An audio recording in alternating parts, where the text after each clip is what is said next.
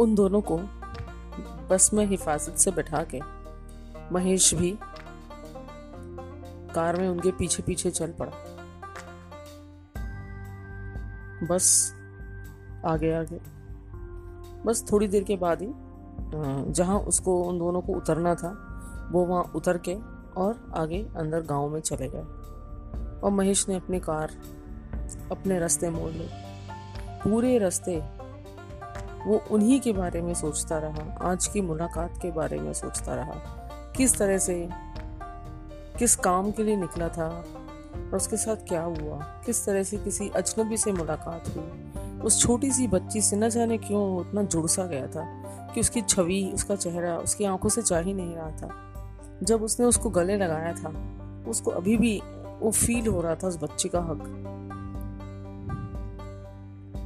But वो खुद खुद को यही कह के समझा रहा था कि बहुत बार ज़िंदगी में ऐसा होता है कि हम किसी सफ़र पर निकलते हैं, बहुत सारे अजनबी लोगों से ऐसे मिलते हैं कि वो हमें पहले से मिले हुए अपने अपने से लगते हैं।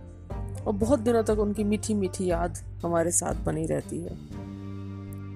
नूर की माँ का चेहरा तो वो भुला ही नहीं पा रहा था। जब उसने उसको शुरू में, जब उसकी कार, उनकी बस के साथ साथ चल रही थी तो उसने उसे देखा था, सर पे पल्लू उसकी जुल्फे उड़ती हुई। उसके चेहरे का साइड व्यू बेहद सादी और खूबसूरत लग रही थी। वो मोहित सा हो गया था एक बार। फिर जो वाक्य हुआ, उससे उसका डर, उसका खौफ, उसकी घबराहट, वो सब भी उसने देखी और उसे वो सब पल याद थे। उसकी आँखों के आगे ही घूम रहे थे। और वो जानना चाहता था ये सब कि उसके साथ ऐसा क्यों हो रहा था? क्यों वो गुंडे इसके पीछे थे? और वो क्यों, किससे और किस कारण से भागती फिर रही है? पर अब वो किसी अजनबी से क्या पूछे और किस हक से पूछे? और पूछना भी नहीं चाहिए। इंसानियत के नाते जो उसका फ़र्ज़ था, उसने वो किया। पर ज़िंदगी है, चलती रहती है। और वो अपने घर आ गया।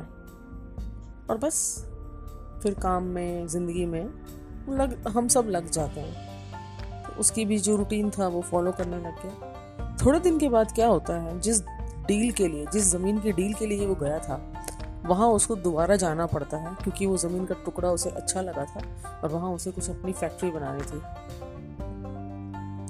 तो वो दोबारा उस जगह जाता है। फिर वही रास्ते, फिर वही गलियाँ, फिर वही पगडंडी, फिर वही खेत खलियान हरियाली। अब उसे फिर वो सारा सफ़र, वो सारा वाक्य ताज़ा हो। एक फ़िल्म की रील की तरह उसके साथ चलने लग गए सब। अब उसे यही ख्वाहिश थी दिल में, क्या पता वो दोनों नूर और उसकी माँ उसे मिल जाए? क्या पता वो दिख जाए? उसको यही यही झलक की तलाश थी। और उस, वो उससे विश कर रहा था कि, काश ये ना, छोटी सी इच्छा उसकी पूरी हो जाए। कभी कभी उसके चेहरे पे मुस्कुराहट आती थी। उसने कार के शीशे खोल के भी बारी बारी बाहर झांका। क्या पता कहीं दिख जाए किसी गली कूचे में, पर कोई था नहीं वहाँ। खैर, उसकी जो ज़मीन की जो डील थी वो हो जाती है, और वो वापस लौट रहा होता है। कि तभी वो देखता है, फिर एक जीप भरी हुई नठैतों से जा रही है, और बड़ी तेज़ी से सर्राटे से निकाल के ले गए। पता नहीं उसे उस समय अंदर से क्या हुआ उसके दिल ने क्या कहा कि वो अलर्ट हो गया। और उसने अपने ड्राइवर को बोला इसके पी, पीछे अपनी गाड़ी लगा दो। ड्राइवर ने बोला क्या साहब हम तो घर जा रहे थे क्या? वो मैंने कहा ना इस जीप के पीछे अपनी गाड़ी लगाओ। और वो, वो उनके पीछे जाता है। उसे कोई आइडिया नहीं है कोई क्लू नहीं है कि वो क्यों कर रहा है किसके लिए कर रहा है क्या हो रहा है। बस उसके दिल ने कहा उनके पीछे जाना। कहीं ना कहीं उसके दिल ने ये कहा था कि शायद नूर और उसकी माँ है। वहाँ होंगे, जहाँ ये जा रहे हैं। खैर, उसकी गाड़ी उसके पीछे लग गई। अंदर किसी गाँव के भी बहुत अंदर सुनसान बियावान सा इलाका था जहाँ कोई बहुत सारे घर नहीं थे। उसको आप गाँव भी नहीं कह सकते। रिहायशी सी, टेम्पररी सी बस्ती थी जहाँ थोड़े थोड़े बहुत ही लोग रहते थे। जब उसने जाके देखा, एक घर के आगे वो गुंडों की जीप रुकी हुई थी और वो गंडे, गुंडे जो है, किसी को खींच के बाहर ला रहे थे। और जब उसने देखा तो उसके जो दिल ने कहा था, वो बिल्कुल सच था, नूर थी और उसकी माँ थी।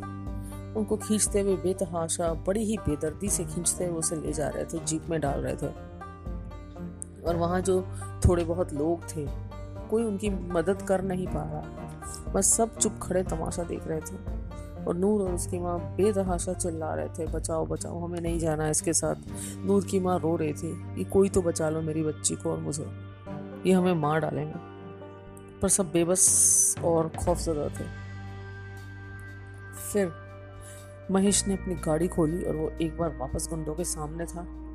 जैसे ही वो गाड़ी खोल के गया, नूर और उसकी माँ ने उसे देखा और उसने उन्हें और गुंडों ने वापस उसे। उस दिन वो गुंडे कोई और थे उन्होंने उसे नहीं पहचाना तो नहीं तो शायद विरोध, लड़ाई झगड़ा बहुत ज़्यादा होता, क्योंकि उस दिन की उन्होंने मार महेश से खाई हुई थी। महेश के पास एक लाइसेंसी बंदूक थी, उसने वो निकाली।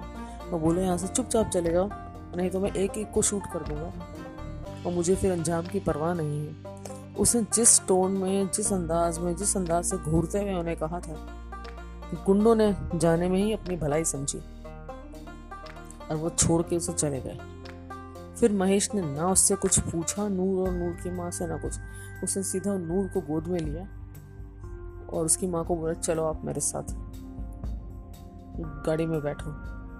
और वो उनको लगभग खींचता हुआ सा ले गया। उस समय नूर की माँ भी कुछ बोले नहीं, वो चुपचाप उसके पीछे पीछे चल दी। उसने उन दोनों को अपनी गाड़ी में हिफाजत से बिठाया और ड्राइवर से कहा, चलो अब घर चलेंगे। पूरे रास्ते नूर उसके साथ में थी। बाहर देख रही थी, थोड़ी सी खुश थी, बातें कर रही थी। थोड़ी देर के बाद बच्ची है, वो सो गई। और महेश ड्राइवर के साथ आगे बैठा था। उसे दिख रहा था शीशे से कि जो नूर की माँ थी वो, उसके चेहरे पे बड़े मिक्स्ड मिश्रित से भाव थे। कहीं सुकून था कि हाँ आज के दिन तो बच गए। कल गया सोच थी कि कल क्या होगा। एक डर, एक अजनबीपन की मैं पता नहीं किस अजनबी के साथ कहाँ जा रही हूँ, ये कहाँ ले जाएगा। अविश्वास, वो सब उसने उसके चेहरे पे पढ़ लिया था। फिर उसने उसे कहा कि, मैडम, आप चिंता ना करो, मैं एक शरीफ आदमी हूँ। आप मेरे साथ बिल्कुल सुरक्षित हैं। आपकी बच्चे की कसम खा के कहता हूँ, ये ये मेरी भी बच्ची जैसी है। अब आप अपना नाम बता दीजिए। उसने कहा रेनू उसने कहा, महेश ने कहा, मेरा नाम महेश है और मैं आपको कहीं किसी और गलत जगह नहीं ले जा रहा। मैं अपने घर ही ले जा रहा हूँ आपको। वहाँ जाके आप मुझे बताइएगा कि आपके साथ क्या हुआ, क्या चल रहा है। उसके बाद देखते हैं कि क्या किया जा सकता है। बस, फिर रास्ता बिल्कुल चुप्पी में, खामोशी में कटा। वो दिन वो वाक्य पल बड़ा अजीब था। पर महेश के दिल में कहीं ना कहीं कुछ सुकून था कि हाँ उसने उन दोनों को बचा लिया। पता नहीं वो क्यों दिल से उनसे जुड़ गया था।